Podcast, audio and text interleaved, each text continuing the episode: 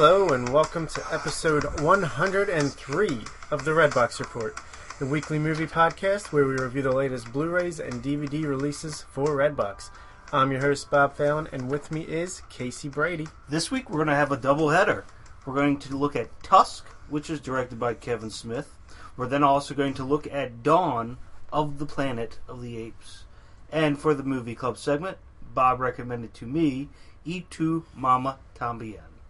For the top si. five, we will look at Kevin Smith directed films. Yeah, this should be interesting. Sort of. Uh, Yeah, I guess. not. Nah, I was. I don't know. When creating the list, I. I don't know.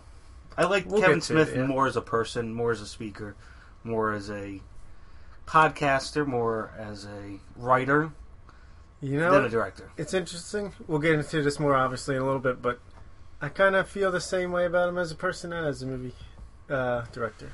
Really? It's not necessarily a bad thing, but I'll explain more later. Okay. But it's been a while since we've done this. Two weeks. Yeah, you were on vacation. Almost exactly two weeks, right? How was Or- your? Yeah, yeah, about two weeks.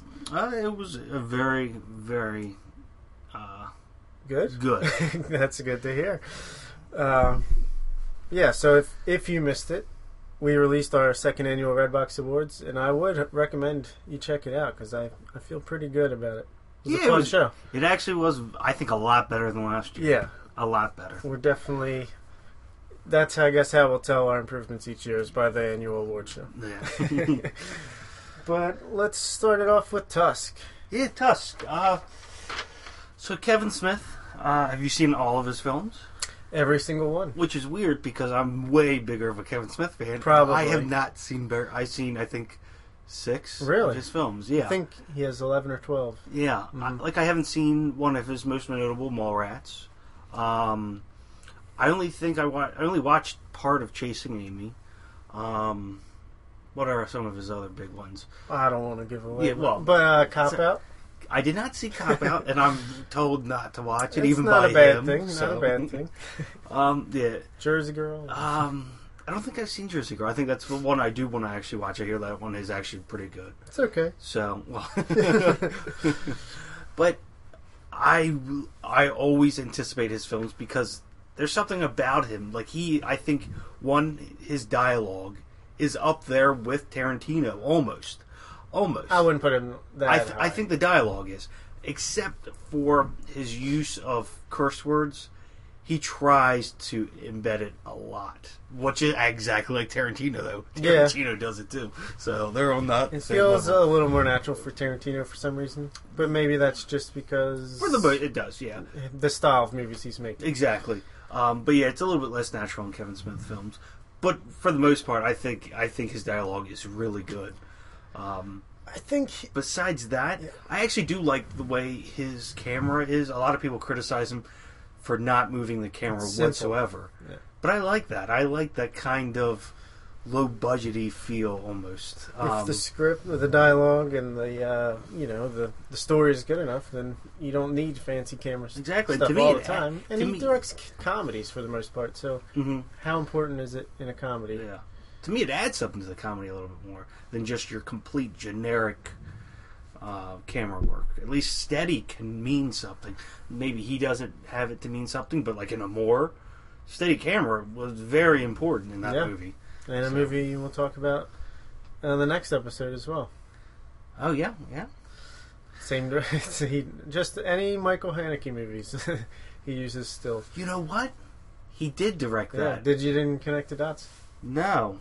You know what I recommended to you? Yeah. Yeah. Wow. Oh, by the way, uh, well, I will get into it next Yeah. episode.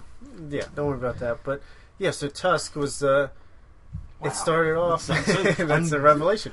Yeah. Tusk started off as just a joke, and I actually, on his uh, podcast, which is called Smodcast, where him and, and his partner Scott Mosier, they just shoot the shit and make jokes about stories and stuff, and they're just talking about this story that they someone sent them. I think it was a Craigslist ad or something about a guy who will allow you to stay in his in his uh, in his flat but you have to dress up as a walrus for half an hour each day and pretend you're a walrus. And they had a laugh and they just built upon it. And he's like, man, we could make this a movie. And, And then, he did. put it out to Twitter, and everyone obviously was not going to tell him no, don't make it into a movie. So, so he did. Almost as a dare. and he did very quickly. He wrote the script in I think about a month. Yeah, He started production, started Yeah. shooting, and was done within I think like six months of the conception of the idea, Yeah. which is amazingly fast. that's very fast. Absolutely. And yeah, so I was listening. I listened to that Smodcast the week it was released, and I thought, yeah, I would watch that. And I've kind of been looking forward to it ever since. I have been. The, I've actually really been looking forward. and the trailer was really good. I thought. Mhm. the first trailer for it really. I was like actually surprised. This looks like it could be an authentically scary horror movie. Absolutely. So that's I went in with pretty high expectations, even though reviews weren't great. hmm But a lot, so a lot of people liked it too. Yeah, I mean, with him, you don't fully. There, there is a uh, potential of bias and critic, critical dismay for Kevin Smith, especially the way he um, fights back, I guess, against criticism. So you don't ever truly know uh, with, I guess, official critics where where he is with his movies. Yeah, So you can't trust them too much. yeah. I kind of I see both sides of the coin on that argument. I see where he's coming from. Obviously, it never is good to get, you know, your work, your art, talked bad about when you think you're doing a good job and other people think you're doing a good job.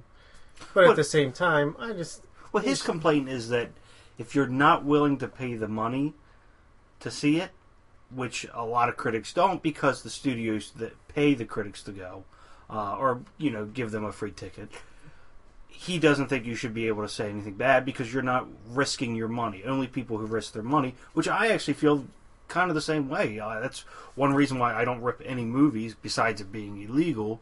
Um, and more, I feel almost morally wrong about it. But also, I'm if I'm going to talk about this film in a negative way, the only way I should be able to do that is if I actually paid for it. Uh, it's but if you're a real movie critic, that's your job. They don't ask uh, sports journalists to pay their way into the games to write about the games. So I don't know. I mean, I, I like I said, I kind of see where both sides are coming from, but I'm lean more towards the critic side Hmm. on that. But enough about that. Let's talk about this movie he made. Yeah, Tusk. It is, as we said, about a walrus. Or a man who does a podcast. I love how he said that on that one scene. He's like, it's for the podcast. Uh, Justin Long plays the main character. His best friend and co host is none other than the Sixth Sense himself, Haley Joel Osment. Yeah, looks. He's So- gained weight. He has. Um, he looks so much like himself. though. Yeah.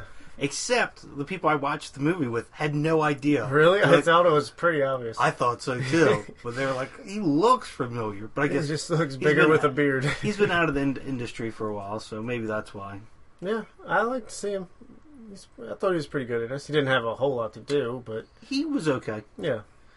Um, But then the story is on their podcast, they just make fun of people, and Wallace will go places and interview people and bring it back. And he decides to go to Canada to look for an interview. exactly. And that interview uh, goes awry. Something happens. So instead, during one of his bathroom breaks, he sees this actual poster talking about coming to my house to listen to all these amazing stories. He decides to go to that house, and Michael Parks is waiting for him. Drugs him a little bit, a little bit. and uh, then puts him in a walrus costume. But a much crazier walrus costume than you can ever imagine. Perhaps. Um, I will say I was a little disappointed by the movie. Where are you? Yeah. Uh, When when you said he wrote it in like a month, I felt that. It felt rushed a little bit. And I understand like he had all these ideas and he's just putting it on paper, but might have helped to just refine it a little, take a second look instead Mhm. of rushing in, into production, but I enjoyed it overall. Yeah, for me, I I actually had low expectations. I kind of like, even though I love Kevin Smith, I really did have low expectations. So I and I was so enjoyed by this movie being pretty good. Actually, I thought it was pretty good. Yeah, it was okay. Um, I thought it was very funny in certain parts.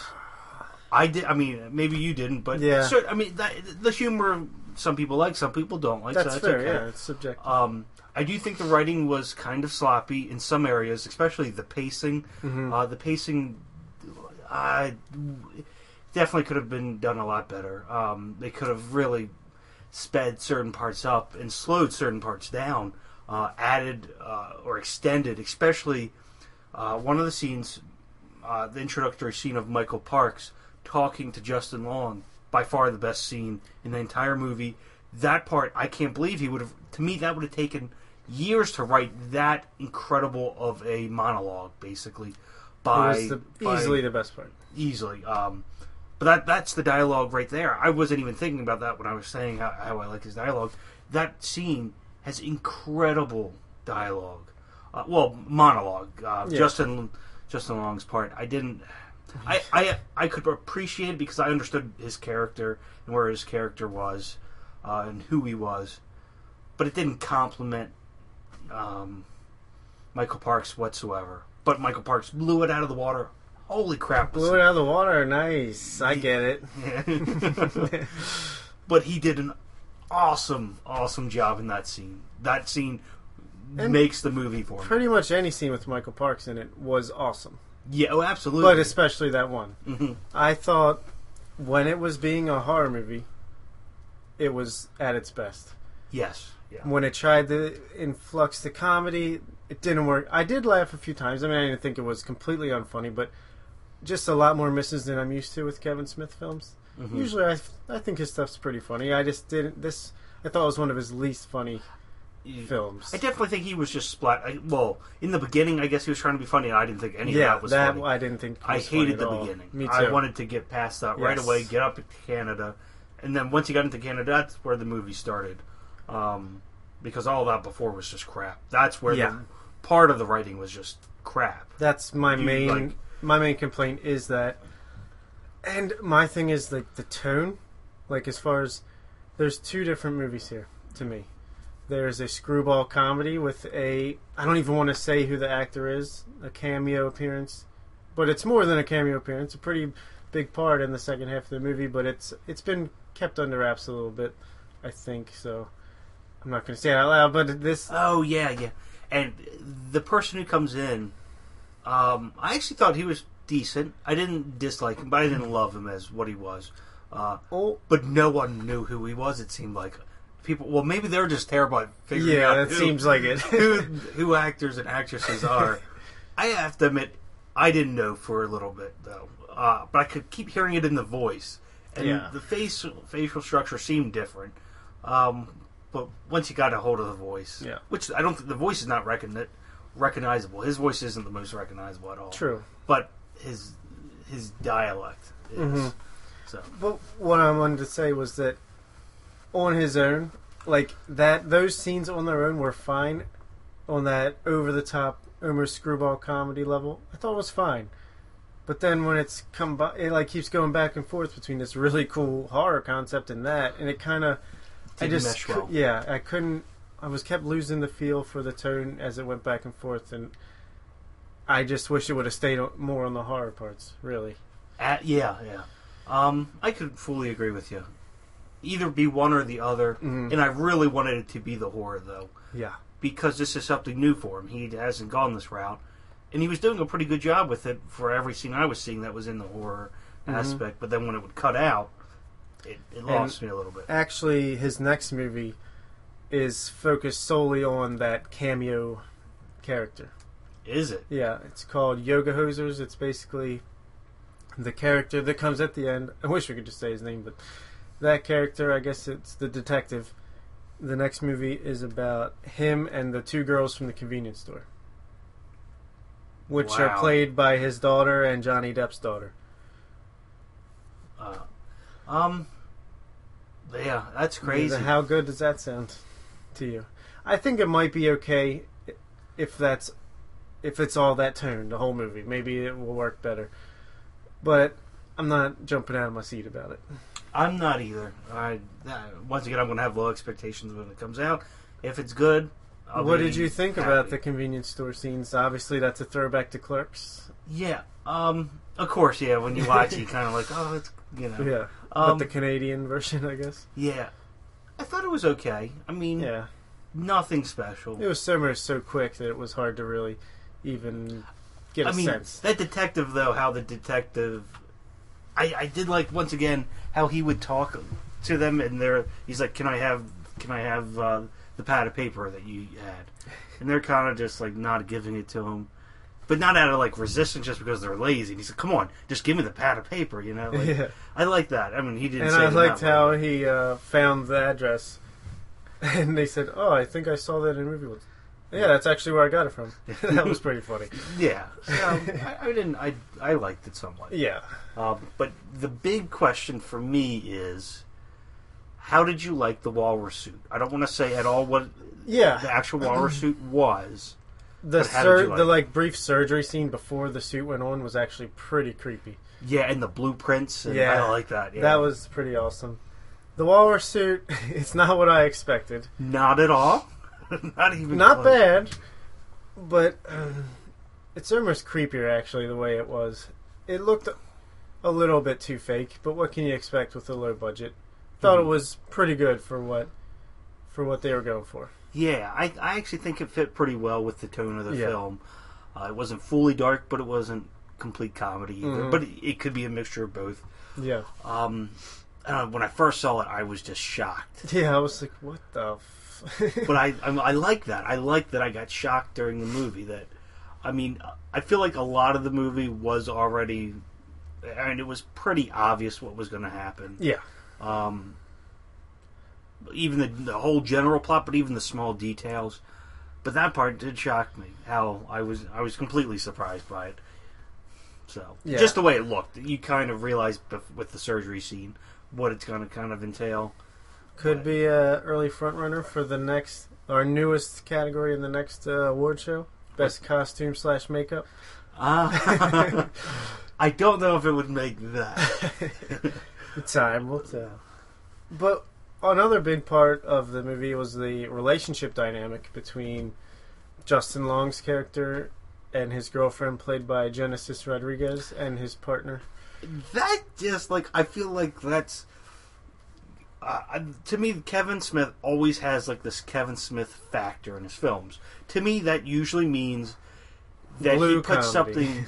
well, he puts something so nerdy and tries to make it so awesome in his films. Whether Red State was just a ton of these like crazy explosions, and at the very end, the sound going off in the sky. You know, he does these things in his films. In this one, it was kind of a, a different Kevin Smith type of thing to do, which was to make this nerdy nerdy guy have one of the hottest girlfriends ever. Yeah. You know, and then the nerdy guy be the jerk and be the unfaithful one and that kind of stuff. yeah. Like, come on, that's not like I don't know, that's not gonna happen. So Yeah, yeah, and the, where it goes from there is also not exactly believable either. it's not. Yeah, Oh, what, you're talking about the very end? well, like just the I don't even want to say, but like the little bit of a twist that it's pretty early on you find out about it, but Oh yeah, yeah. that's, so crazy. stupid. That's But another one. How about the raunch factor in the Kevin Smith movies? the was here as well. How Was it? raunchy when they're having like she's giving him a blowjob and then she stops, Um, I actually didn't feel this film was too raunchy compared to his other. and that ones. actually was almost uh, realistic in a way. That scene when it was just them and he's being a dick. oh yeah, She's yeah. like, "Take me with you." oh yeah, It's a decent scene, but I don't know. I mean, I thought it was pretty normal. That's why I don't consider it raunchy because he gets pretty crazy with some of the stuff. Nothing like the movies I recommend you. No, well, the, I mean, no. But so that scene was pretty normal. Yeah, Yeah. I don't. I. But the ending, though, I the way it was going to end, where the way I thought it was going to end, um, the detective is about to do something, and I was like, "That's perfect." Cut to black, make the sound. You, you know what sound I'm talking about, and Yeah. then end the movie perfect. But then they do that in a way, but then they then do another scene, and that scene is so god awful that it leaves such a bad taste in your mouth. I do agree. It went from I would say this movie to me was a seven and a half. That ending then lowers it at the very least to a seven, possibly six and a half.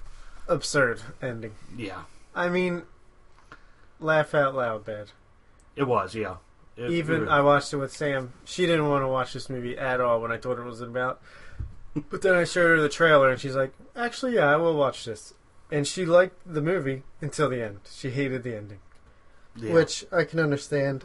absolutely. On one hand, I'm like, obviously, I don't even want to go into it, but on one hand, I was like, hey, at least it wasn't what you would expect. But then on the other hand, I'm like, but it is pretty ridiculous. Yeah, it is, So- but it's okay. Like the people I watched it with hated it. They think The it's whole one movie? Of the, yeah, they think it's one of the worst films ever. A lot of people do. But you got to get over the idea of him being in a walrus suit. Like you got, yeah, like you got to go with it a little bit. just like they hated her. It was the same people I watched her with, and they oh, hated her. well, that's her. crazy. So of Wait, course, who? uh, the people up in Connecticut. But who did they hate? they hated the whole movie. Her, ha ha ha ha, very funny. But so because they can't get over the idea of a guy falling in love with a computer, Right. You got to get Somet- yeah, you gotta. if you want to watch A movie is as believable as it makes its concept. Yeah, you got to get past the ideas or the, the the plot of a film if you want to broaden your mind and actually watch good films. Because a lot of times, plot of good films are ridiculous. Who ca like the plot Yeah. doesn't matter. Just look at, I don't know, just random off the top of my head. Uh, that wait, what's it called? Memento. Pretty ludicrous concept. No, really, I, I that come on out of all of the thousands of films out there. But you know what I That's mean. the one you come up you with. just gotta go with it.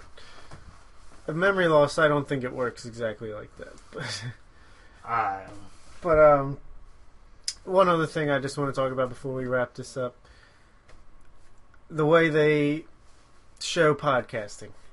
I was disappointed. my They made it like just an AM or like a FM radio disc jockey. And that's so surprising because Kevin Smith has a podcast empire with completely naturalistic podcasts, and then he makes the podcast in his movie something that his podcasts are not, and no podcasts that I listen to are. well, maybe not the sound, but I feel like you're also jealous in a way of what they have. Like we have two chairs and a microphone, a like That's true. end table. It's we have not we don't have a, a good setup. Yeah. they had an awesome setup. Oh, there's no doubt about it. swiveling mics. Like yeah, if you have Yeah, yeah, swiveling mics, you know, Look, good. there's no doubt about I'm jealous by their setup, but I'm just saying, like, just trying to picture that as just listening to it in headphones to what they're saying. the it one like didn't come off like I know Kevin Smith makes his. It was more of a radio show. Yeah. it was only because one thing I feel like in in podcasting. I mean, not that I know much about podcasting, even though we've been doing it for a while, is you don't talk about your immediate surroundings because the audience can't see. yeah.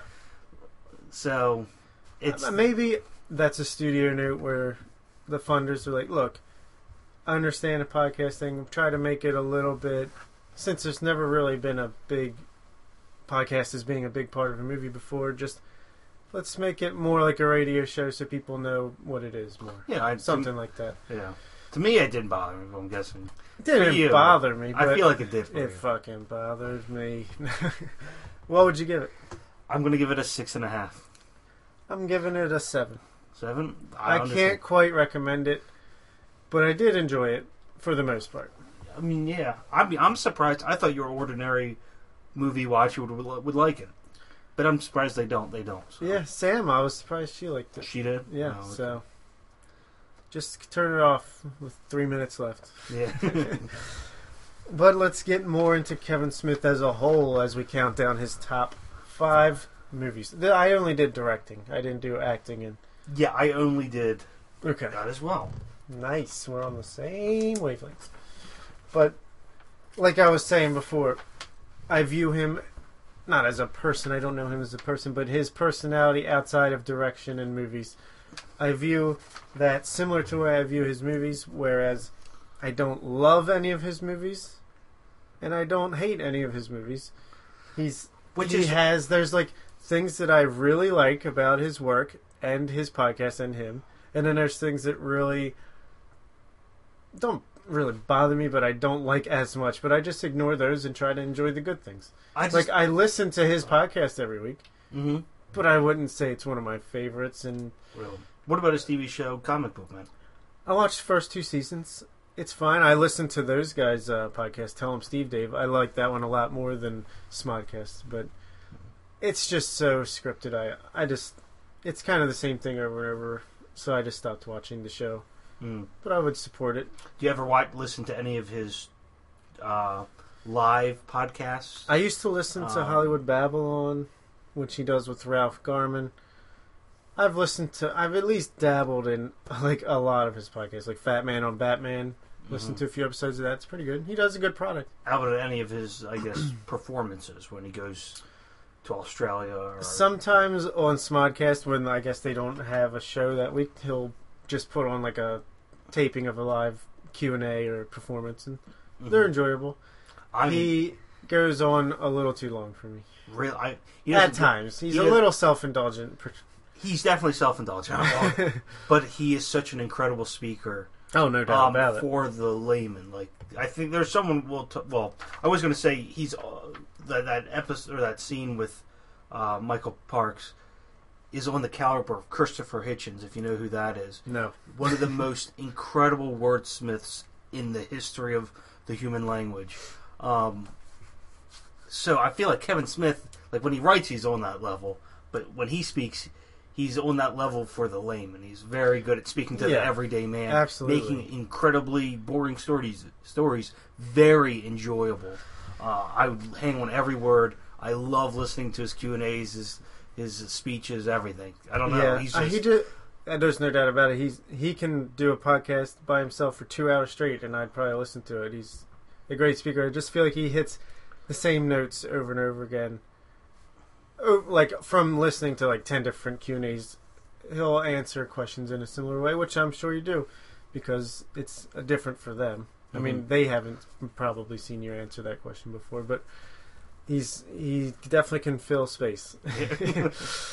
but so let's get to his movies. yeah. Uh, my number. I'll start it off with my number five, and it's Red State. That was my number five, but Tusk just edged it out. And, okay, there's some things to like about Red State, but the overall feel of it was definitely um, it not in conjunction with the the way it could have been shot, the way it should have been shot, um, the way it should have gone through the whole film. I don't know. It was just very. It was weird, very weird. Uh, he was trying way too much. Yes, This was Yes. his film where he was trying to break out of his his mold. I and think. I do give him credit because it is way different, and a lot of stuff he got right. Michael Parks casting him again, he was amazing. He was. Um, but then the rest of the film lacked in so many things. And Uh, again, I hated that ending as well. Yeah, I didn't like the ending. It was weird. John Goodman coming in was so bizarre that just felt like another different. This felt like 20 different movies trying to be meshed into one. Yeah, Didn't make much sense. Um, but, like you said, I do admire that he tried. So, there was some definitely good stuff, like the just anything Michael Parks did, plus a, a shootout scene. that I thought was pretty exciting. I didn't like the shootout Really? scene. Yeah, once again, it seemed like a different movie. Seemed, I love the creepy sirens that came out of nowhere, and you didn't know what they were until you found out what they. I wish they would have never answered that question. which is how he ori- are you talking about near the end Yes. he talked he actually had this incredible story for them um, but then he changed it all it was Ah. actually i don't remember what it was was it just cops or whatever I think it was. what it was supposed to be was that like- the, the or, or the sky was cracking and uh, heaven was parting and allowing certain people to go up it was going to be the rapture basically that's just- what it was going to be Really, I wish they just would have had the sounds, and then you have Michael Parks people saying like, "This is for us. This is it. This is the Rapture." Then you have the regular people like, I don't know. I wish they would have just left it up to neither, like you, that would yeah yeah but Inception style ending. But no no inception kills me that it i feel like the, the, the dreidel does does uh, falter a little bit so but then it regained itself. It did, but I think it fell. That's my interpretation. But we're here to talk about. I said number five was Tusk. Is that what's your number four? my number four is Tusk. Yeah, Okay. yeah, actually it is. So, Yeah, solid movie. My number four is Zack and Miri Make a Porno. I have not seen it. You haven't? No. It's not great. Is that Seth Rogen? Seth Rogen. okay. It's Kevin Smith's version of a Judd Apatow film, basically. Yeah, I thought Judd Apatow did make it. Yeah, because it's got like Elizabeth Banks, uh, Seth Rogen, uh, some porn stars, and then some people from the Smodcast universe, like uh, Rand, the guy that played Randall. He's a Uh, cameraman. mhm. I don't know. It's just a comedy. I thought it was pretty funny. Saw it in Yeah, I theaters. hear people like it, so I liked it. Didn't love it, but it was pretty good. okay. I mean, I do want to check it out. Um, number three is my or is Clerks two. Clerks too. Clerks two. Yeah, I usually don't break them up uh, for this podcast and the next podcast. I'll be breaking up. Actually, no, With I the- won't. No, I won't. Never mind. Just for this podcast, I'll be doing it. Um, With directors, it's a little bit. You have to because certain less ones. stuff to choose from. I mean, I could have added something else and just combined them, but I feel Clerks 2 and Clerks 1 are not drastically different, but they're different in such a unique way. One, not just Color in black and white. not just color in black and white, but the um the I guess the greater amount of things that happen. The he tries a lot harder to entice the audience with different things. Whereas in the first one, it really is about these two kind of just clerks, you know, and it's a really small type of film. Um, we'll get more into it later, but it's I feel like it is different enough in such a way that I could. I completely understand. It was an honorable mention for me. It's not as good as Clerks, obviously. No, it's not. No. It's it's funny, but I, I think as a whole, as they went to try to he went to try to go a little bit bigger with it. It He didn't did. completely work for me, It didn't. No. like the Donkey Show and all that stuff. But it had its moments, and it was just nice to revisit those characters. hmm My number three is Dogma. That's my number two. Okay, yeah, I love Ben Affleck and Matt Damon in this movie. Yeah. Um, it's this um I, I love how what the religious people protested against it yet it kind of was like on their side a little bit he says yeah. um i just thought it was a creative way to look at things i just thought it was unique and an interesting movie Yeah, it was really fun. It was extremely fun. Um, he did take on. I don't think. I don't think he took on religion. Yeah. That was not his. he just told the story in a different way exactly, and it was really. I thought really fun. I actually really enjoyed this. Probably this was my most enjoyable film Yeah. out of all of his. I would rewatch it again just because it's so. yeah fun. i would too and it's Um, like he would he's putting these biblical historic whatever your point of view is characters and what they would be like if they're around nowadays you know exactly. like you have these angels like cussing and Yeah. i don't want to fucking go to hell and like stuff Yeah. like that like that's pretty funny Yeah, and it actually did take up some good themes, um, but it didn't get preachy whatsoever. No. not even close.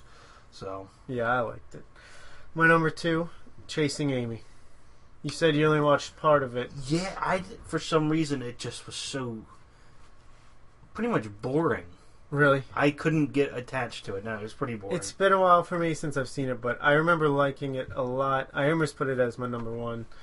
Um, ben Affleck plays a comic book uh, illustrator, and or maybe he's the guy that bolds the lines. I forget what that's called, but uh, that's embarrassing because I used to read comics a lot. But he he falls in love with a lesbian and tries to, uh, I guess, turn her straight, and it's just a relationship drama with the ego of a guy that wants to turn a lesbian, you know. Yeah. And maybe again, it's been a while. Maybe it's more small-minded, and maybe it's it's obviously he.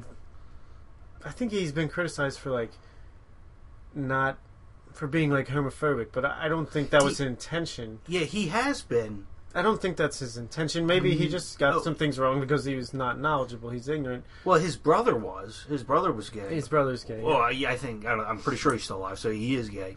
Um, so he's not homophobic whatsoever. I mean, I haven't. I don't. I haven't But heard yeah, that at he all. did get uh, criticized a decent amount. From what I remember, I don't. I didn't see that. I just thought it was a interesting love story.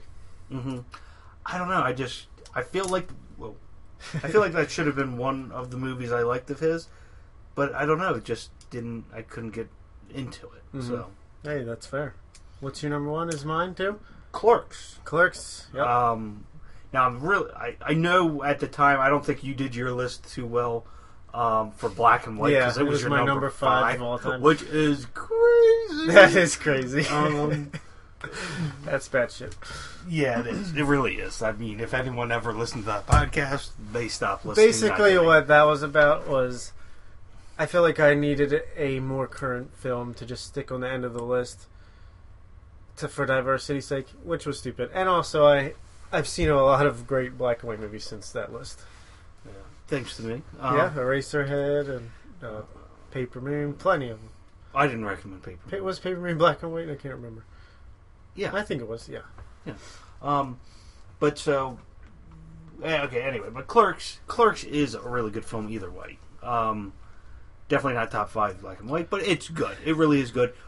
I think an incredible directorial debut. For someone so inexperienced, that's pretty crazy. Yeah, it's. I mean, it's neat to see some really good directors. That's how they start. Like Tarantino kind of did it the same way. Yeah. Um, but yeah, he did it going in debt with like twenty thousand dollars or whatever, which is awesome. He did a great job. I really like the indie feel to it. I mean, it's completely authentic. It's not the type there where you know some some directors nowadays they really try to go for that indie feel, but it's fake. You, you can you know it's fake. Um, has like a home. It feels like a home video, and maybe that's because it's so low budget and basically is a home video. But I like that feel to it. yeah, It's like you're seeing something that you're not supposed to. But these guys, you it just felt so real. I worked at a liquor store. We weren't exactly like them, but I mean, Yeah. you have you you do terrible things to pass the time, and you you make fun of customers, and yeah. it's not right, but I it like- is what it is. I still remember the the the cigarette guy. He was a preacher. Came in and started like demonizing them for selling cigarettes or something. I don't know. He's his writing back then was still, I thought, Pretty very good. good. yeah, especially for his age and all that. hmm I like the necrophilia joke. That's Yeah. that's pretty funny. Uh, yeah, I liked it a lot. Yeah. Again, I don't love it, and I definitely, I think it's a eight out of ten. I would fully agree with you. Eight out of ten. Yeah, Um, definitely, I really, I, I feel like he would be willing to. Um, what? Um, but if we actually do become an official part of Redbox, I will immediately send him an email just yeah. so he could come on talk. Whether he would or not, I doubt it. But um, if he ever sees it, maybe he hopefully would be willing to talk about his films, talk about other great films. Uh, he seems maybe not as much as Tarantino or others or Scorsese, but he does seem like he loves film. Know he's pretty knowledgeable about uh, the history of film and so forth. So yeah. And holla, Redbox, if you're listening, yes, get back to us. uh, let's move on to the next movie, Dawn of the Planet of the Apes, yes, Dawn of the Planet of the Apes, sequel Um, to the Rise, surprisingly popular Rise of the Planet of the Apes. Yeah, I actually I'd never seen it, so I went and made sure I watched that one first. Well, let's just talk. Get it out of the way. What'd you think of that Rise? I thought it was good. Um, I was surprised. Uh, I was surprised that it didn't go beyond the point of them just still being apes. I thought it was going to go a little bit farther. Uh, if you had, I don't know how much you've seen of the originals. Um, I've seen the original. the I didn't see any of the sequels or any anything. of the sequels. Hopefully, you don't don't watch the Mark not good. Wahlberg one. Oh, I've seen that. Oh, that one's crap. it's terrible. But so I thought they were actually going to event. They were going to have the Planet of the Apes. Um, but I guess I should have realized with the rise. Um, but so uh, overall, I thought it was pretty good. Not I- not incredible.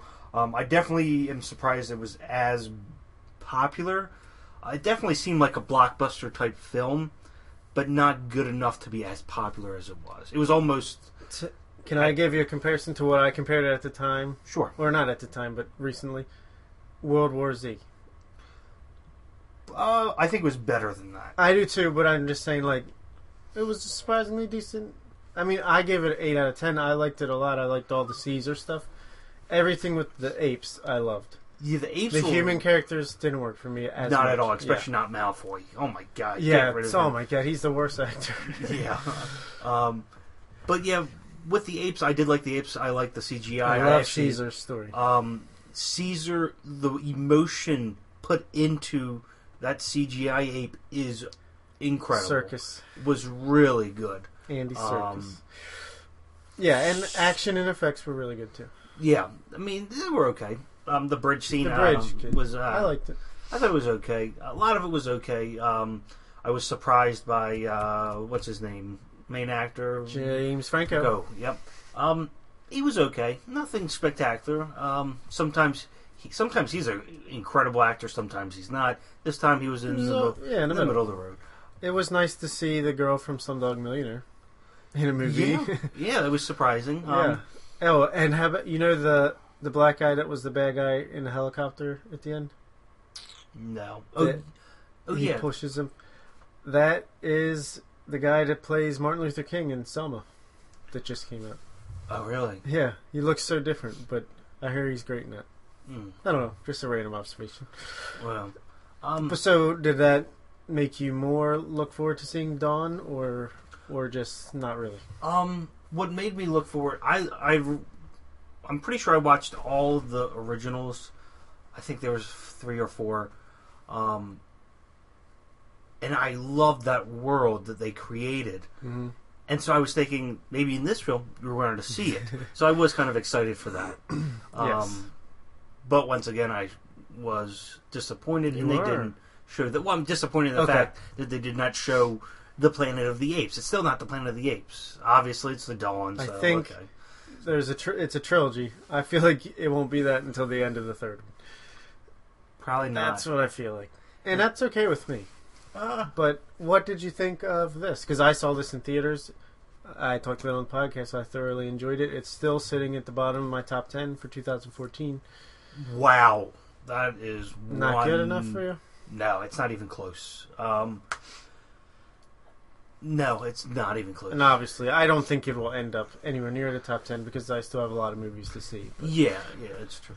Um, once again, it it was not as good as the first one. Um, first Rise or first rise, first rise, uh, the rise of the Yeah, Planet of the Apes. okay. I thought it was better. I definitely did not. Um, this one no, uh, again felt like, excuse me, another trying to be blockbuster that fell short. It wasn't. I mean, it there was some cheapness to it. I don't think the CGI was uh, as crisp. I thought it was way Um, better. Caesar is still looks good, but then all the other apes it seemed like it was not as good. Uh, all, Huh. Except uh, Maurice, the orangutan. Um, I watched it again at home. did you? Yeah. Of course, I have to admit, and I now am thinking the first one I watched on Blu-ray, and literally five minutes after I finished that, then I watched uh, Dawn on DVD. Dawn on DVD. That's, That's probably what it is because I really So- thought that they even improved the C- the uh, effects. But even so, second I feel, I think I have this unrealistic, unrealistic standard for CGI, and no film ever meets it, Except for Gravity. except for Gravity. Um, yeah. So I don't know. Maybe that's maybe that's why I always say films don't look that good because I have an unrealistic Yeah. expectation. Hey, hold hold them to the high standard. Yeah, but no one's ever met it. So. I love the opening 15 minutes when it's just the apes, no speaking at all. They're using their sign language and their grunts to communicate the hunt that they go on for the antelope or deer or whatever. oh, and the bear fight, like all that, I loved. I almost wish the whole movie was just a silent film with these apes. Like, that would have been pretty neat. I like the the ass or the the societal aspect of the apes is how they were teaching the kids. yeah, Maurice writing stuff on the wall. like that. Yeah. Then they had kind of the governmental aspect with uh, Caesar being Caesar, but he he is one of the g- most awesome um, rulers in a film. Uh, at least I guess eight films. I don't know. Mhm. Um, because he has this dignity to him, has this sternness, this power, but also this compassion. It's everything you want in a leader. Yeah. He might have a little bit more um, um, sternness than compassion, but that's. I mean, he's a leader, and his name's Caesar. So go ahead and fit fit it you know, to the name. exactly. Um, but I like that I was able to see that in this ape. I really like that. I like that they had personalities. Um, several apes had personalities. I think I can think of like seven of them off the Yeah, top of my head. exactly. Again, the human characters, I'm not that interested in in this movie. It's all about the apes. Uh, Koba, a great villainous character, Exactly. because the villainy, it's not just oh he's the villain. you see it progress. You see the progression of him being the second hand man to Caesar, them having a difference of opinion, and it escalating to a certain point. Exactly. You see yeah. it every step of the way. And then when he actually does take action, you feel it. You feel the loss Yeah. that occurs. You feel the the I almost terror uh, that the Sends human like a shock down your spine. some of the humans, yeah. Uh, what what he does to the humans, I, when he what he does to Caesar, very just. Uh, you feel the loss. You really feel the loss. I will feel the say loss of not only it was predictable everything that happened with that, but still, I agree with you. I didn't think it was that Really? predictable. I mean, I didn't try to predict it. I wasn't for what those type of movies. I don't really always. I just know. remember thinking in the theaters when that happened, like, well, obviously this is going to happen in about twenty minutes, Oh, really? and then it did. Uh, okay, well, It didn't obviously take too much away from it because I still liked it a great deal. mhm. Nitpick. The human characters, though, especially the guy that keeps pulling guns on him, is horrendous. Yeah. Why? I that mean, is one of the worst characters in any decent movie in a long time. yeah. He was pretty bad. Even the main guy. Uh, I was so glad when he died, which is sad to say. Oh yeah, when he died, Yeah. he didn't die till pretty late. though. Yeah, but I was he had it coming. Um, Justin Clark. Yep, from Zero Or Dark Jason 30. Clarke. Jason Clarke from Sorry. Zero Dark Thirty. He was Yeah. pretty good, I thought, I mean, for being for not, what he had to do. for not being as big of an actor, um, I thought he did okay.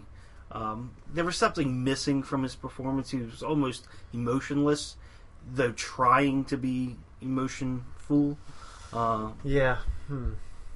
And Gary Oldman is in it. yeah, he's always a hit or miss with me. Everyone says he's incredible, and he is. he in is certain at parts. times. He absolutely is. Other times, I don't know. He's, almost. You can say this about him. He goes for it. oh, he does. and it either works or it does not. In this one, I almost feel like it doesn't, though. Um, I thought he was okay. I almost feel like they Yeah. make the human characters bad on purpose, but that doesn't make sense.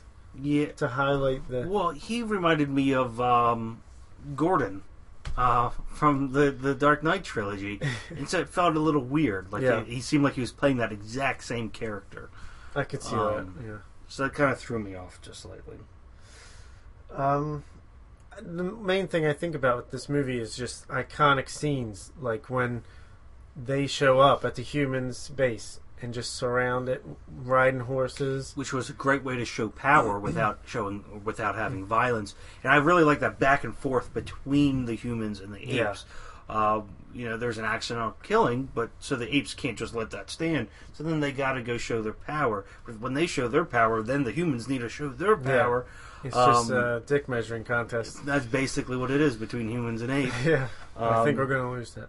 Yeah, the apes. You know, the apes did win because they need a But planet to also, uh, like these other iconic scenes, like the tank scene, when it's just the camera, they're on a tank and it, the camera moves with the like Ah. turret. That was a great shot, I thought. Absolutely. Um, the one thing about this film, I don't think the camera work was very risky at all, but that scene was really Mhm. good. I liked how they were doing that, how it was moving and it was uh, riding along with the tank. It felt it, it was cool. It yeah, was- it gave you a whole glimpse of the landscape, everything that's going on, without being too obvious. you know?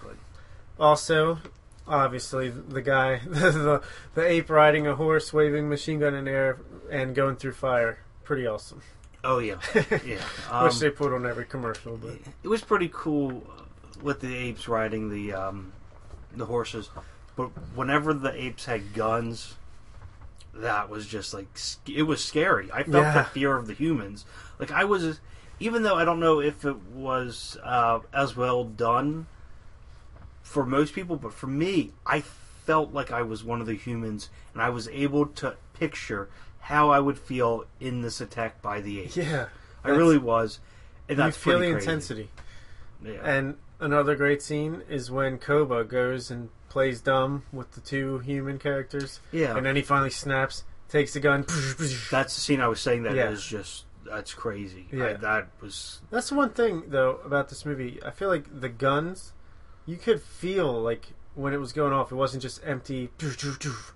I felt like you could feel the vibration. It, like the, something about it really made it seem more like for every shot it it was more important, like maybe the life or sound, death. the sound. Um, but it to me, I mean, it almost looked like it was uh, cropped in, or whatever you want to say, pasted in. Yeah, maybe. It looked weird. Um, maybe it was Big Wave of the apes, just because of their hands have to hold the Yeah. gun, but it just looked weird. Hmm. But I, it felt actually it made it feel better than if it would have them just been holding a gun like a human. I guess. Yeah. So Um, I just it's a great show. I feel like these movies are really doing a great job of slowly showing you the evolution of the species and how they're becoming the main thing now because they're slowly growing, learning, and they're going to take over. There's no question about it. yeah, I just I wish they would show the taking part. That's what everyone wants to see. I mean, it's if you you should watch the original films. Um, it's I, I, think, heard only the first one's really good. I don't really really remember how good they are as films, but the ideas Yeah, are really good. I, I some like cool uh, sci-fi stuff. Yeah, if you yeah exactly if you like sci-fi, I think you'll like the originals. Uh, this movie very quickly brought another movie to mind, and I want to see if you agree with me. Okay. The Lion King. Um. Family, Mufasa and Scar, Koba and C- Caesar, basically family. They're you know, right hand man. They're the two leaders of the group. One has a scar, the bad guy. Koba has a scar. The ending, the way it ends, is almost identical to the ending of The Lion King. I feel like Maybe plot wise, if you really look at it, maybe, but the feel to it, not at all. no, Um, but I'm just the one Scar is way better of a villain, oh, no doubt about it. and Simba, uh, not Simba, um, Mufasa. Mufasa is one of the greatest father figures in all of film. I'm, Um, Lion King is 100 percent better.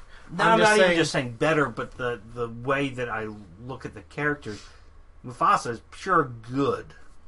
Uh, but Caesar not even close. Hmm. There was definitely a lot of negatives to him, but that made him okay. I, let's like just that. say, if Lion King was about a human element that was coming to take over, I could see it being like mean- the exact same movie. I just felt like they borrowed like the animal kingdom interactions. They kind of watched Lion King before they wrote the script. Maybe Maybe. I just saw some similarities. I mean, Thought it was interesting. I guess there's some similarities, but it definitely wouldn't remind me of it. Only, only though him predi- or him killing the father, basically the best friend killing the father, uh, and then trying to raise the son, but the son resists. Yeah, you know. But what would you give this movie? I'm going to give this a seven and a half. I give it eight and a half. What? Yeah, That's. I would recommend it to anybody. Whether you saw Rise of the Planet of the Apes or not, I think it would hold up. I would definitely watch Rise first, Yeah, if you can, but I don't know. I You don't, don't think need it's to. necessary but it's better if you do. for sure. So, film club. Oh, I was going Oh, to say. go ahead. So, what about not having Franco come back? Did you like that? Did you not like that? I was fine with it. They had obviously there was a little bit of a cameo when he's watching an old tape or whatever DVD that he finds. Um, yeah, I had no problem with with having all new human characters. I feel like one of the reasons why is it would have been very hard for Franco if he would have came back, um, which I think would have been entirely possible. I mean, he could have survived the big plague that happened. Excuse me, but um, it's the emotional portrayal that he would have had to have shown, you know, in uh, talking to and interacting with Caesar Yeah. again. So I think that's why they didn't do it. That would have been and way how too realistic would it be seven years or however many years later that he would run back into him again? Yeah, and how long was it since I the first movie? I feel like it was seven or ten. because I feel like, I mean, I know there's some show on like the Geography Channel or the Discovery and I Channel. loved the opening sequence, the title sequence. How again it showed like how this disease that the apes have given off has kind of destroyed, and it shows Yeah. where the humans are left. But what about all of the forestation and the destruction of the man-made structures, uh, the overgrowth, all of that, A little fast, really fast, yeah. really fast. But it's a cool. It looks good. whether it's like appropriate for how long it's been or not. I thought some, it looked good. Some of the aerial shots were pretty cool. I mean, though still graphically constructed. So yeah. That's But- all I got. that's all I got. Let's go to E tu Mama Tambien Yes, the film club segment. and your mother also. Ha ha ha. And Alfonso Cuarón directed this film. Yes. Uh, also the director of Gravity, as we previously talked about. Uh, this was, I think, 2001, 2000, 2004? Let me- 2003 is my guess. Let's see. Okay, let's see. E, I'm going to say 2004. E2 Mama Tambien is 2001. I knew it was hard- we 2000. I knew it was. That's why I said it. It was a space odyssey. Yeah, shoot. What was 2004 then? I Something know. I watched was 2004. Maybe it was Children of Men, his next movie. Maybe. But okay, anyway. so, uh, you recommended it to me. Why did you recommend it to I me? recommended it to you because I watched it and I enjoyed it a great deal. Plus, it's Alfonso Cuarón. I feel like his movies are worth catching up on. I thought it was a great coming of age movie. I thought it was a great sex comedy drama. Um, I just I thought it was really really good. Um, and I completely agree. You do? Uh, yeah. Yes. It was really good. Um, it is uh, a foreign language film. Um, I had actually this was a major hit back when it came out. Um, that's why I thought I had seen it, and I actually had seen the very beginning. Um, and I had stopped watching it because, and I was so close. Not that I was so close to doing it again, but the, for some reason, the very beginning, the subtitles are very hard to read. Uh, It's yellow lettering, and Yeah. a lot of the background was yellow because of pottery and certain things. Yeah, it has like that similar tone to it. Um, so it was really hard to see. That's why I stopped watching it the first That time because true. why watch a film that I'm not going to be able to read? And the what kind of choice is yellow sub white subtitles? It's not that hard with black trim. Come on. Yeah. But so once you get past the beginning, it then became completely readable. So um, it's just the the beginning was a I maybe missed something only because I was really concentrating on Yeah. those subtitles. But so this film is uh, uh, it is about two extremely good friends um, in Mexico. One of them is a very wealthy uh, son of a political leader, I believe. Um, they're really good friends. Uh, they both have two girlfriends uh, that are going away on a trip. You see both of them Um, have sex with their girlfriends before they leave. You do uh, one extremely quickly, uh, but so the, their girlfriends are gone, so they kind of want to have some fun, uh, and so it follows their life for a little bit. They come into contact with one of their cousin's girlfriends um, at a presidential party. That's how influential their family is. Um, is that they're at a party where the president of Mexico is at. hmm They meet the cousin's girlfriend. They who is m- She's hot, muy caliente. She's, she is very good looking, but she's also like 20 years their senior, I feel, or at least 15 or so. Um, so there's definitely this big age gap, but they still hitting on her because she is very good looking. Uh, ask her out to go uh, On to a road trip. on a road trip to go to this made up beach called Heaven's Mouth, I think, or something like that. Well, she's like, she's basically saying, "Oh, I'll bring my boyfriend," like knowing that Yeah. they're gonna not want her to come anymore. Um, well, she finds out that the cousin Yeah. is, yeah. Spoiler alert: we always spoil in Yeah. film club because we It's hope a big you, one, though. That's we, why I we hope you watch. Yeah. Um, but she finds out that her cousin cheated on her, so she decides to go cheat on him and go with these two young guys, go to this beach. Um, during that, the two the two boys realize that uh, they've both cheated on their girlfriends with the other friend's girlfriend. Yeah. um, And don't they kind of laugh it off? they hate each other at first. First, they literally yeah, hate yeah. each other. Almost, you. I almost feel like they were going to kill each other. I thought this was going to turn into like this um, revenge type film because the emotion they portrayed of the hate seems so real, and it should.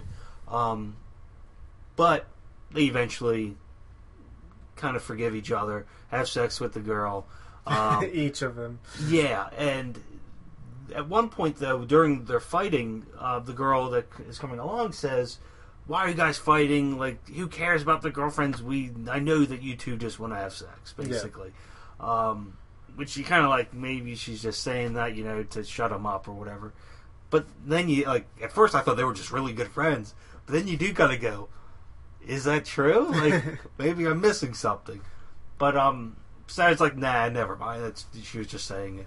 Uh, but then later on, they all get drunk, they start having sex together, and then those two start kissing each other, and you realize that Well, yeah, I don't think that means that they're gay. I think just was like a well, I I do because uh, I do because as soon as they woke up together, now one of them did go out and throw up, realizing what he did. So that is definitely an argument for them not being, or at least one of them not being. Um, I feel like it's one of those things where but but then they never talked to each other again. They left. They parted ways. They eventually did meet one time, and I think the one I think what it is it is now thinking about it.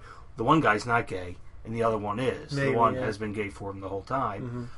Because he seemed extremely sad. Maybe it was just that he was sad because the friendship was so Yeah. incredible, and then they're done. could go either Um, way. but it destroyed their friendship either Yeah. way. Um, but throughout the film, you have this narrator. Do you know who the narrator was? Uh, off the top of my head, I well, I mean, cannot. was it even a character in? The film? Wasn't it one of them I at an older age? no, I don't think it was. Um, okay. I'm not sure though. But either way, uh, you definitely it's a very u- unique narration because it would silence the entire film. Um, I don't think it's uh, froze the frame. I don't think so, but it almost had that feel of freezing the frame. hmm Uh, just the way it silenced the film, and then it had this kind of quiet, deep voice um, talking about certain things that had nothing to do with the film. Most, almost every time, the narration had nothing to do with the film, um, except, I mean, it was little pieces of infor- information that didn't have anything to do with the film. Oh, the, at this crossroad, if they were here five years ago, they would have saw a dead body because the car ran off the road Yeah. uh, that kind of things. But that had nothing to do with the film because they don't even.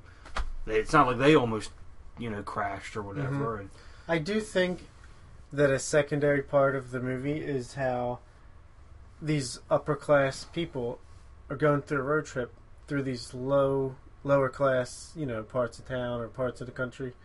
And it's just showing how they're they're driving past all these people in horrible situations and and they're just laughing and having a good time while these people are, you know, you know what? struggling hardcore. Now that you say that, I actually I could understand that. Maybe that's what the narration is always for. Because I remember at one point they pass a town. Mm-hmm. Of course, they don't stop in the town, and it's really off in the distance. But it's it narrates that it was where one of the um, cleaning ladies, I think, lived or something like Yeah. that. But of course, he didn't mention it. But I thought, okay, he just doesn't mention it. Mm-hmm. At first, I was trying to see if it would tell anything about the, their characters, uh, because I think the very first narration is the one guy lifts uh, the seats up with his foot, while the other guy does something, and it's like, okay, yeah. you know. But I thought that was just like a little neat touch. It was uh, like almost like an artistic element added to it. But now that I, I could see what you're saying that maybe that is an extra part to the film.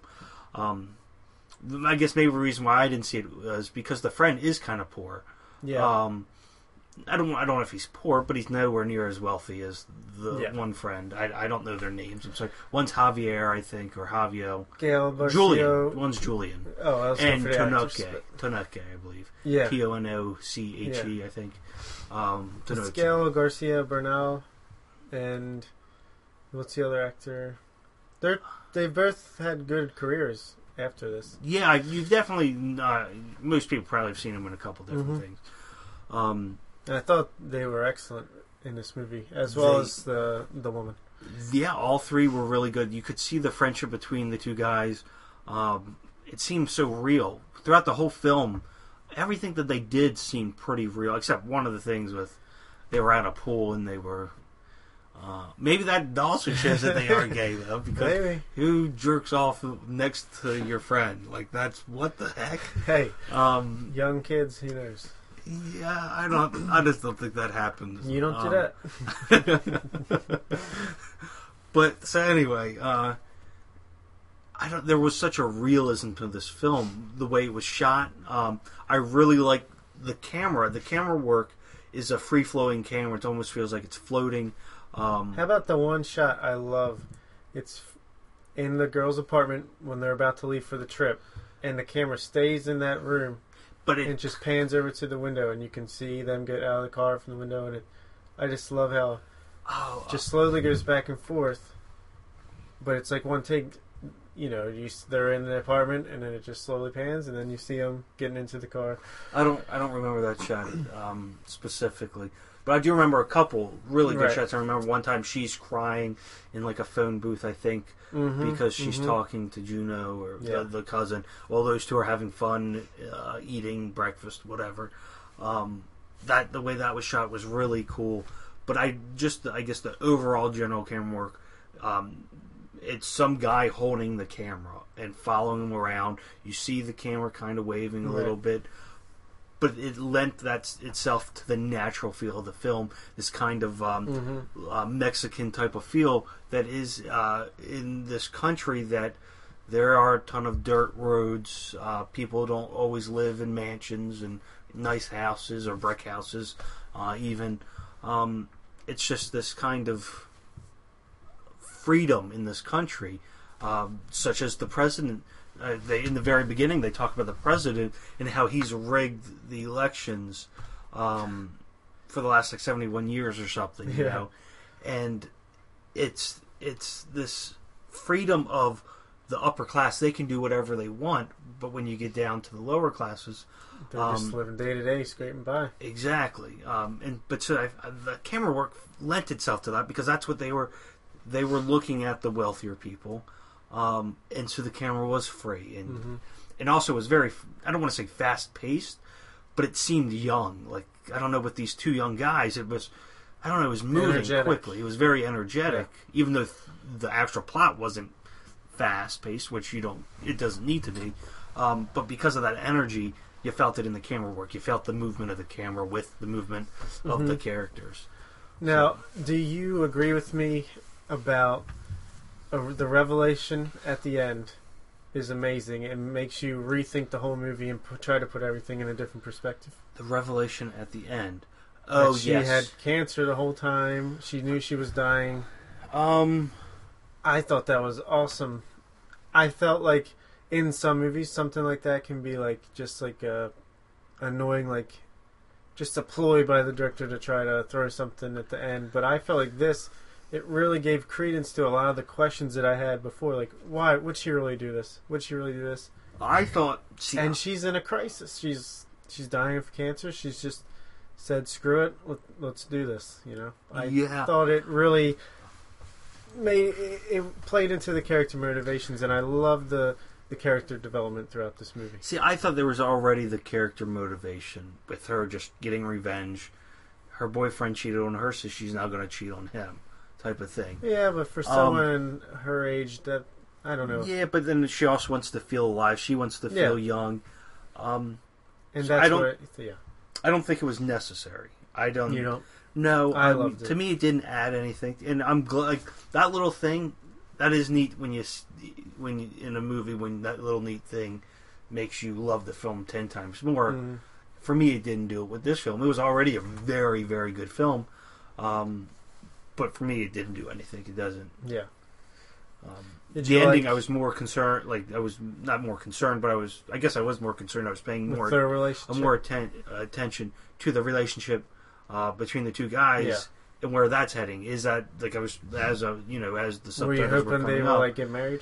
um, That kind of would have been. I wish it would have fully explained you know whether they were gay or not, whether they were good friends, whether I they after that after like two years of not even talking to each other, they meet at, at some party or whatever, Mhm. go to a cafe, and then they never see each other ever again. The narration says, like, so. I mean, in a way, I'm satisfied with that. I'm fine, but so that's what I was looking forward to is what happens with them, because once I saw she died or read she died, okay, she died. Um, she was not. She was more of a of a tool in yes, the film Yes. um, for those she two. was. Uh, for those their two Yeah. relationships. She was not a central like figure in the film, even though she was in the film a it's lot. almost like her last thing to do on Earth is to get these guys together and and hash out whatever they need to hash out. Exactly. and Um, it just didn't work out. If, how crazy would it have been if like they finally realized, yes, we're gay for each other, and then they live happily ever after? That'd been like a crazy love story. it would have been, but I'm like to me that doesn't matter. Yeah. Like that's fine if they are or they aren't. I wish it would have been a little bit more definitive whether they are or they aren't. Um, but when you like when I think of the the actual plot of this, uh, it's once again free flowing. Like it has like they meet this girl, they go on a road trip, they learn uh, they learn that um, they've wronged each other in certain ways. Um, but you don't see that coming. Like you don't you you don't predict any of this, do you? Like no, I didn't. um, because it's like just kind of random events that are happening Yeah. on this road trip. Going with the flow. Um, They're out of their and- comfort zone, so yeah, yeah. more Um, things will come but so naturally. she's just the mechanism for it. Whether whatever the randomness is, I don't think she had a like her destiny was to to bring these two together and make Yeah. them hash out their their. that was just an idea that popped in my head. Well, yeah, um, but I think she was just a mechanism for those two for whatever was going to occur. yeah, whether it was just to have sex or to hash out their wrongdoings to each other or to or to, to have conversations or just Yeah. whatever. or to have sex just- with the same girl at the same time. That exactly. um, uh, so I don't know. At the very end, then I her mechanism was done. Yeah, So absolutely. I, did you like it as a coming of age uh, movie? coming of age. Like uh, I'm just kidding. What? I was Yeah, making a yeah. joke. Like, would you put this in your top five coming of age movies? Um, I think I might now. oh, it was extremely good. I don't know. I would have to look at the list. We I know we had a list. You don't have this in the back of your head at all times. No, not even. I can't even think of one other coming of age movie. To be honest. The only thing I can think of is Perks of Being a Wallflower because that's yeah. that's the movie we did when we had that list. But Yeah. Um, uh, what would you give it? I give it a. I want to give it like an 8.2, 8.3. So, right in the middle of an eight and a half. Eight. all right. I think I give it a heavy eight and a half, light nine. heavy eight and a half. Um, I I could agree with eight and a half. All right. What else did you watch twenty weeks ago? Uh, let's see. I did watch. Uh, I've watched a lot of repeat films. Um, that's all right. one I watched Troy. Hmm, I haven't seen it in a while. I loved it at the time. I'm wondering if it holds up. It does. It does. it's not as good. a lot of people hate it. I almost remember, like, I remember it as like a Spielbergian type epic. It's not. It's definitely not that good. Um, I just remember Brad Pitt being a complete badass. he is, but then he isn't. It's Really? almost kind of like too much of him. Like he does tries too hard.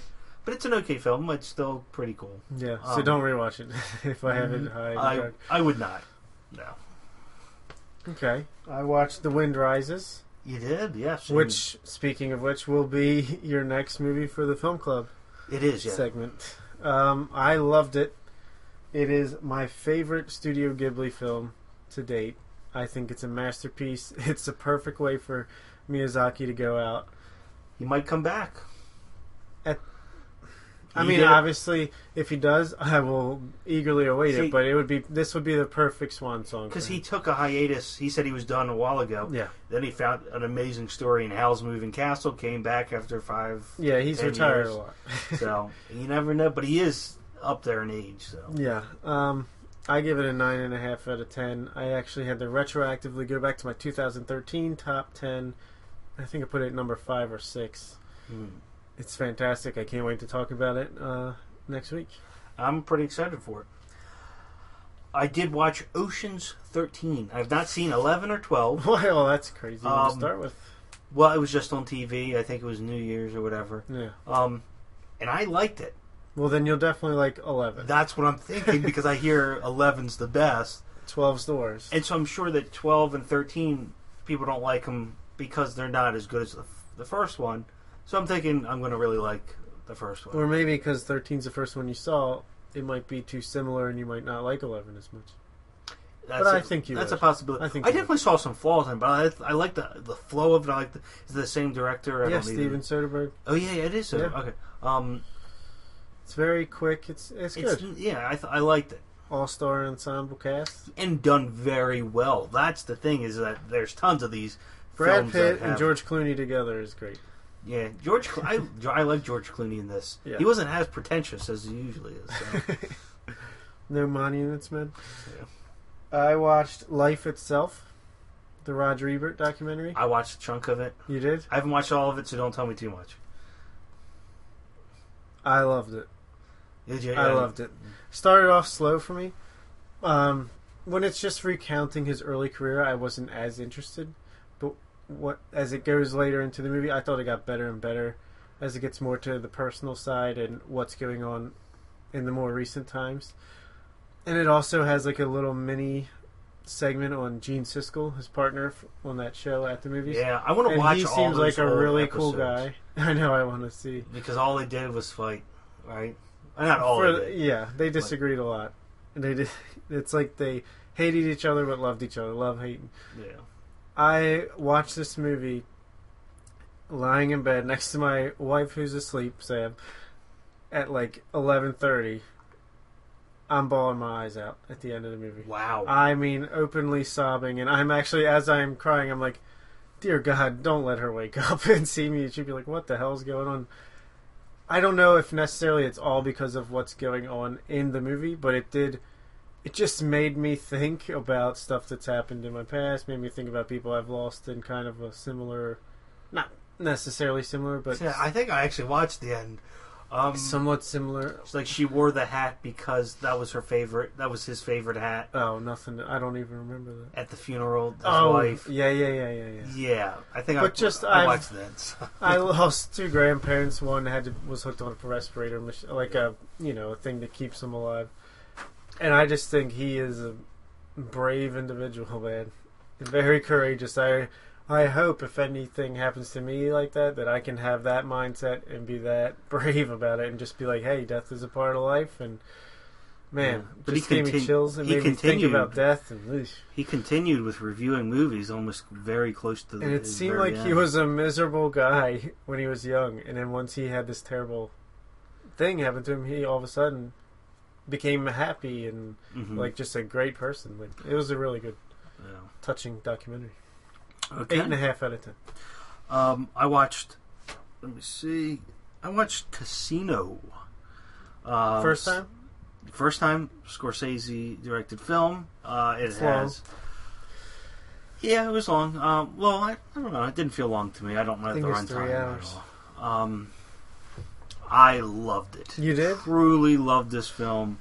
Uh, I think it's pretty darn good. I can't like. Yeah, it's uh, definitely good. I can't believe I didn't De Niro watch is it great. before. De Niro is really good. Um, I don't know. It was just I really enjoyed it. I really liked the just the feel of it. I, it I don't felt- like it as much as Goodfellas. I think it's a a little bit overrated, but I do enjoy it. Really, I don't know. It. I would like to watch it again, uh, only because it was that good, and I, I feel like there's some more stuff to get out of it. That's Um, awesome. Scorsese is definitely, wow, he's, He's good. one of the masters. He really is. I mean, he really is. Just the Ah. characters, the characters alone are just like How does he come up with this stuff? That's the best thing that Well, you can did- say about a director. Did he write? Well, I don't know, but I'm So, I just mean- saying, like, his obviously he has something to do with all these movies. If everyone he touches turns to gold, almost. Yeah, You know, have you seen Taxi Driver?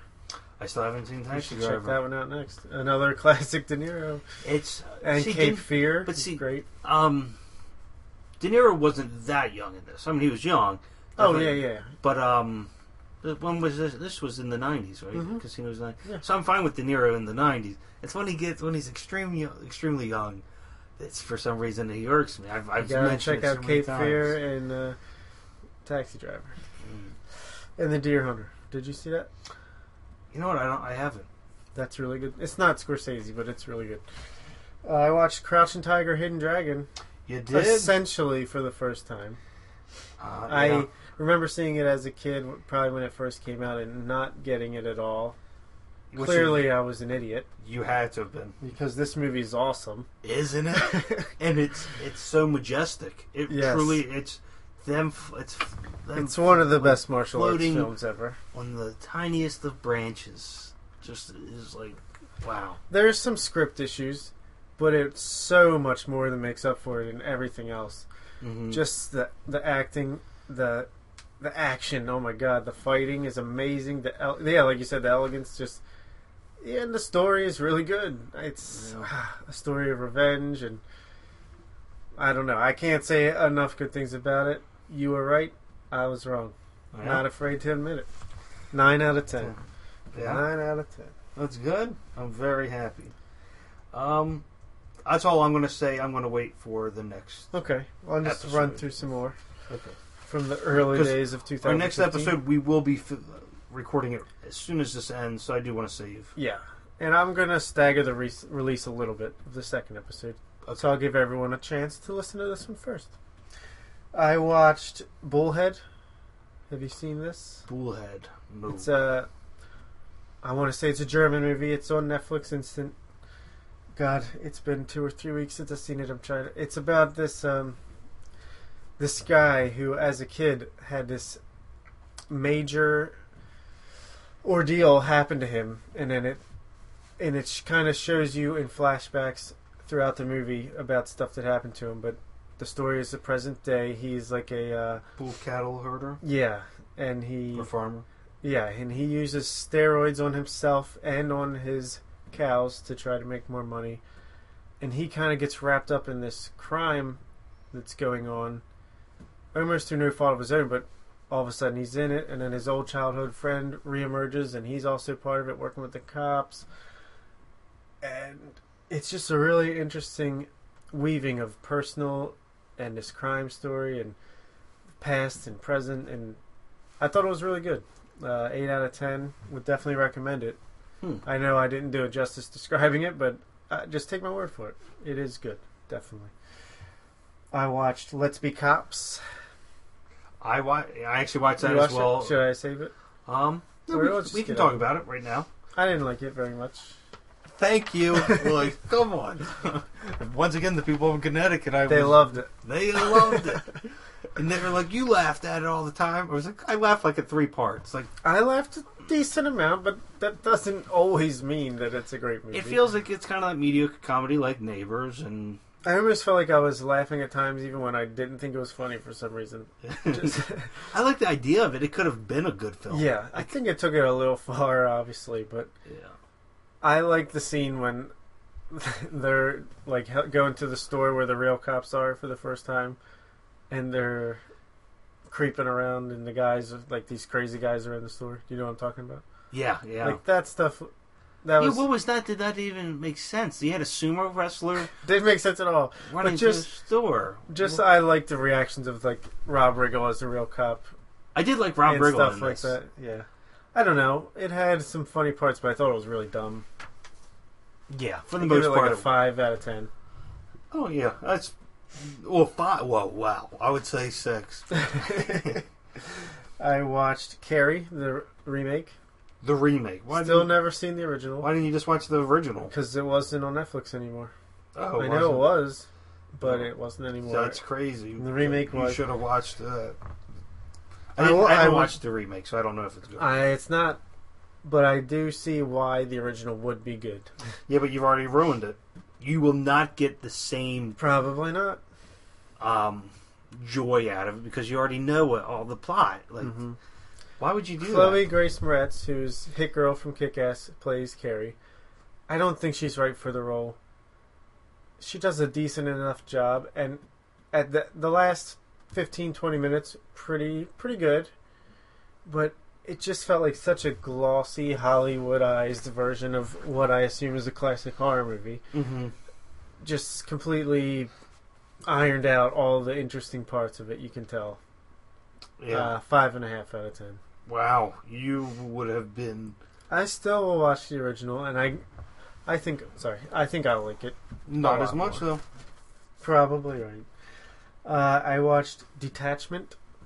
This is a movie uh, by the director of American History X. This has what's his face, the pianist, uh, Adrien Brody, as a substitute teacher who's coming to sub at this new school, this troubled school, and it's basically just about him acclimating to life at this school with having to having to deal with the teachers and the students and Mm-hmm. it's a little it's like edited real weird. I didn't like it very much at all five and a half out of ten. I can't remember enough to really get, go into detail but just didn't do it for me. Uh, i have a couple tv things real quick. Bojack horseman christmas special. I obviously loved the tv show and i saw a christmas special. I was like yeah let's do it. And it was good Was it? Wow. Basically, all it is is Bojack and Todd. They sit there and watch one of the Horsing Around Christmas specials, which is the show that he was on. It's basically a Full House ripoff, um, but with a horse. it's just like a cheesy Christmas special, and it's it's funny. I don't know. I enjoyed it. Not as good as the actual show itself, but watched Marvel's Agent Carter. The first Oh. two episodes. Was it any good? It was okay. It was pretty good. Better than Agents of Shield, from what I've seen of that show. Agents of Shield sucked. How but about- obviously, oh, go ahead. Have you seen Gotham? Yeah, I hate it. I hear it's awesome. It's one of the worst shows I've ever seen. Could just be a difference of opinion, but I do not like it at all. I watched the first three episodes and almost threw up every time. well, then you are so overly dramatic that I don't No, I respect just- your opinion. I anymore. like the penguin in it. The penguin is really good. That's a really small part of the show, though. You didn't like Sherlock, though, did you? So. Yes, I did. I just didn't. I saw the only one episode. mm. It was pretty good. Uh, Marvel's Agent Carter, though. Obviously, I love the original Captain America, and this has that same tone and and uh, period piece vibe. And uh, sorry, I can't remember the girl's name, woman's name, but Agent Carter herself, really good. I like her a lot.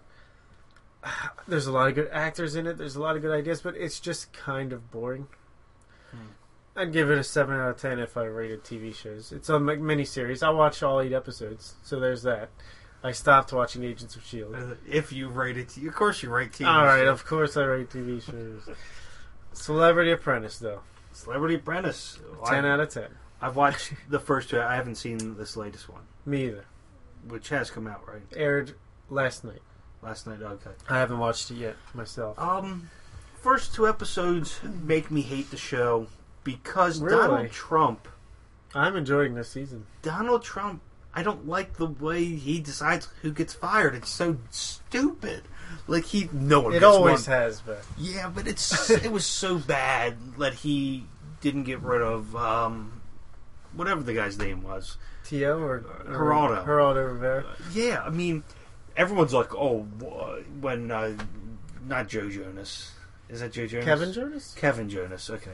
Um, when Kevin Jonas brought in, And the- who would have thought we'd like a Jonas brother? Yeah, He's I was actually like, he, pretty good. he was. I mean, he kind of was a little Yeah, annoying, you but could tell he's a spoiled brat. but he did the decision I would have did, which was brought in an ally to fight against Geraldo. But his mistake was to announce that I'm bringing in an ally to fight against Geraldo. Which You don't want to tell Trump what you're show him your hands because then he's going to see like just be like, no, you're not going to play me, and then that's what happened. exactly, which is stupid. That because it should have just been who did the worst. But isn't it so interesting that Trump is this such a big obstacle? Like he basically will just fire whoever he doesn't like for any reason. Exactly. That's what makes it interesting, and you got to play him right, and you can't let him know that you're trying to play him. I don't know. I th- I kind of like it. I don't. I don't. It's just like it makes it all worthless in the end. Then it doesn't make Uh, yeah, it doesn't make is. who wins valid. Like Absolutely, it's not valid. I don't think it ever has been. Mm, I've only been watching for like three or four seasons, but I mean, it's probably always been like this, but I don't know. Maybe just I just look never. from the scenes since I've seen. Clay Aiken should have won. Instead, he gives it to um, Arsenio Hall. Penn well, he- Jillette should have won. He gives it to Trace Adkins. Uh, that one's a little bit closer. That one, even though I love Penn Jillette, that one's that was kind of close. Right. But to me, it's not about who wins or even about who gets eliminated each week. It's just about the drama. That and it is neat to see Yeah, you get The to see realism. Yeah, because this you can. These celebrities cannot hide their douchiness. for that long. And real even selves. and even Penn said, out of every reality show he's ever been on, and he's been on a ton, he said this one was the most real. It And actually showed it. the real, the real, the real aspect of everyone. I believe it. So I. What do you think about the cast overall? Obviously, we don't have to go into specifics, but I don't, I don't like the cast. Everyone I liked has gotten taken out already. yeah, so I know. um, I don't What know. you were a big fan of the Cosby Girl, no, not the Cosby Girl, but uh, Gilbert Affleck. Godfrey, yeah. and uh, And Kevin Kev- Jonas. Kevin Jonas. Um, T.O. I'm surprised I actually liked so far. I thought he'd bring bring more drama. Maybe he will eventually, but I think he will. yeah, I think he will. Johnny Damon will bring none. He's boring. Um, The girls are going to have a lot of drama. I think they're going to carry there's the weight. two housewives of Atlanta and Georgia. they know what something. they're doing as far as drama goes. He- how- why do they have them? Like, dude, I don't know. I don't even know. I don't know who they are. Me either. Um, you have a uh, the gymnast, I believe, or she's Shawn an- Jordan and Yeah. then uh, the snowboarder. yeah, um, Athletes are never very interesting. yeah. There's no. All right, winner pick.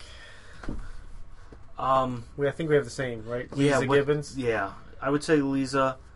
Um, if if a woman's going to win, it should be Yep. Leeza. If it's a guy who's going to win, I'd probably say Damon. Really? Yeah, Geraldo's not going to last that long. I mean, he's going to last, but everyone hates him, and he's going to get knocked out I say in time for Sharknado three. Ian Ziering Oh my god! could be the winner. I don't know. I like him though. Is there a Sharknado three? I'm sure there will be. it doesn't take much. All right, yeah, that's pretty much all I got to say about it. I'm glad it's back. Yeah, I mean, I'll watch. I'll watch most of the season. I'll fall out like every other Yeah, time. every other reality show. Yeah. Uh, just a couple things for news. Scarlett Johansson will be playing the live-action Ghost in a Shell. Oh, have you ever seen Ghost in the Shell? No, heard it's good. Anime. Uh, so yeah, it's supposed think to. she's a good fit. Um, Isn't that a very risque anime? Um. Oh, almost every anime is. Really? It's like- yeah, anime's like. Hentai. I like Scarlett Johansson. I've heard Ghost in the Shell's good, so it sounds like a good marriage it, to me. it could be. I mean, how I don't. Uh, the only anime I've ever seen? Converted uh, is Dragon Ball Z, and that was god awful. So Well, what about uh, the M Night Shyamalan movie, Last Airbender? I wouldn't. Con- that's not Japanese animation. Oh, okay. I mean, it's set in, I guess, a Japanese culture, but it It's two American. two nerdy American guys. made. Incredible, but yeah. not the movie. The movie was trash. You said it was okay. It was. I didn't say it was okay. I just think it was. that was like a for two. a kids movie. It was okay. That was a two or a three. To me, it was like a five or a five and a half. Mm. Um, there's going to be a new release, extended cut of X Men: Days of Future Past in 2015, the Rogue cut. So I guess it's like all the scenes they cut out with Rogue is going to be put back in. So it's going to be like two Why- and a why- half hours long. Why did they cut out all Apparently, the she had with a Rogue? decently big part in the movie. Why did they cut him out? Just probably for time purposes, or Was she even in the film at all? He's, she's in it for like five seconds near the end. At the Hmm. end, I mean, I'll, I'll watch it. you'll watch it again. Yeah, I didn't get to watch it this last time Oh, around. okay. Yeah, I don't So- know if I'm gonna watch it a third time. If I hear like, you gotta watch it. The Rogue cut is the best cut. I'll let you know. yeah. Then Is it coming I'll out in check it. theaters? No, just probably Oh. Blu-ray. I might watch it. it. I might watch it in theaters. oh God. Uh, and lastly, for this episode, the Golden Globes were two nights ago. yeah, you watched it. I watched a lot of it. Um, I s- loved the opening monologue. Amy Poehler and Tina Fey were great. I do. I'm going to watch all the highlights of that. I saw some of the awards. Um, uh, Boyhood seemed to win a, a couple. Boyhood won a lot, Um, which wh- wh- obviously we'll get into more in the next episode. What won best film? Boyhood Oh, was Boyhood? won best drama. Then they had comedy musical, I think uh, What about the was it Boyhood? the Uh, Golden Globes split it comedy everything. Did comedy, Linklater win drama. Best Director? Yes, he did. And also and um, Best Support, Best Best, Actress. Actress. Um, with uh, Patricia Arquette. yeah. Um, who else won think. anything? Um, I could pull it up. I'm trying to. So I. I know Foxcatcher only had three nominations. They didn't. I don't think they won anything. no, I don't think so. Um, which isn't surprising. But uh, Birdman. Grand uh, Budapest Hotel won for best musical or comedy. That's how. Wait, what? Oh, okay. Uh, How to Train Your Dragon 2 won best animated. Uh, George, Cl- no, Lifetime. Theory of Everything score. Michael Keaton for best actor. I'm so scared for Birdman. I've seen a lot more of the uh, more footage than I have before, and it looks like it's. I have this. I had this feeling it was going to be this really cool indie, like it's the kind of the same story. It's all in one shot. BoJack Horseman, you know, you know Yeah. this actor that is down on his luck. He's he's this washed up guy, which I love that kind of aspect to a character. Who's someone who was incredible before and now is washed up, and what is he going to do with the rest of his life? I was like, oh my god, it's going to be a small time film that's great. And no, it's all these explosions. It looks like in his imagination. I'm and so looking forward to it still. I don't know. That's good. Lower your expectations. It's there have been lowered to drastically nothing. Let's catch up on all the movies that came out in theaters since Christmas. Okay. We had The Interview, all that drama, and the, in the end, it had just a, basically a. It did well for itself on video on demand. I think it's made 35 million on video on demand, or Yeah. maybe that's combined with theatrical. But I what was that? I'm sorry. 35 million. What? May The Interview, Oh, the interview. Oh, it made money. It was on. just on online, yeah. It was on YouTube for free for a while. No, on you had to On, sell. on you had to Christmas Day, No, you had to pay for it. I think it was five bucks, but it was on YouTube. Yeah. because usually there's like a two ninety nine sign, but I didn't see any monetary Oh, really? cost. Hmm. I didn't watch Maybe it. someone obviously. ripped it.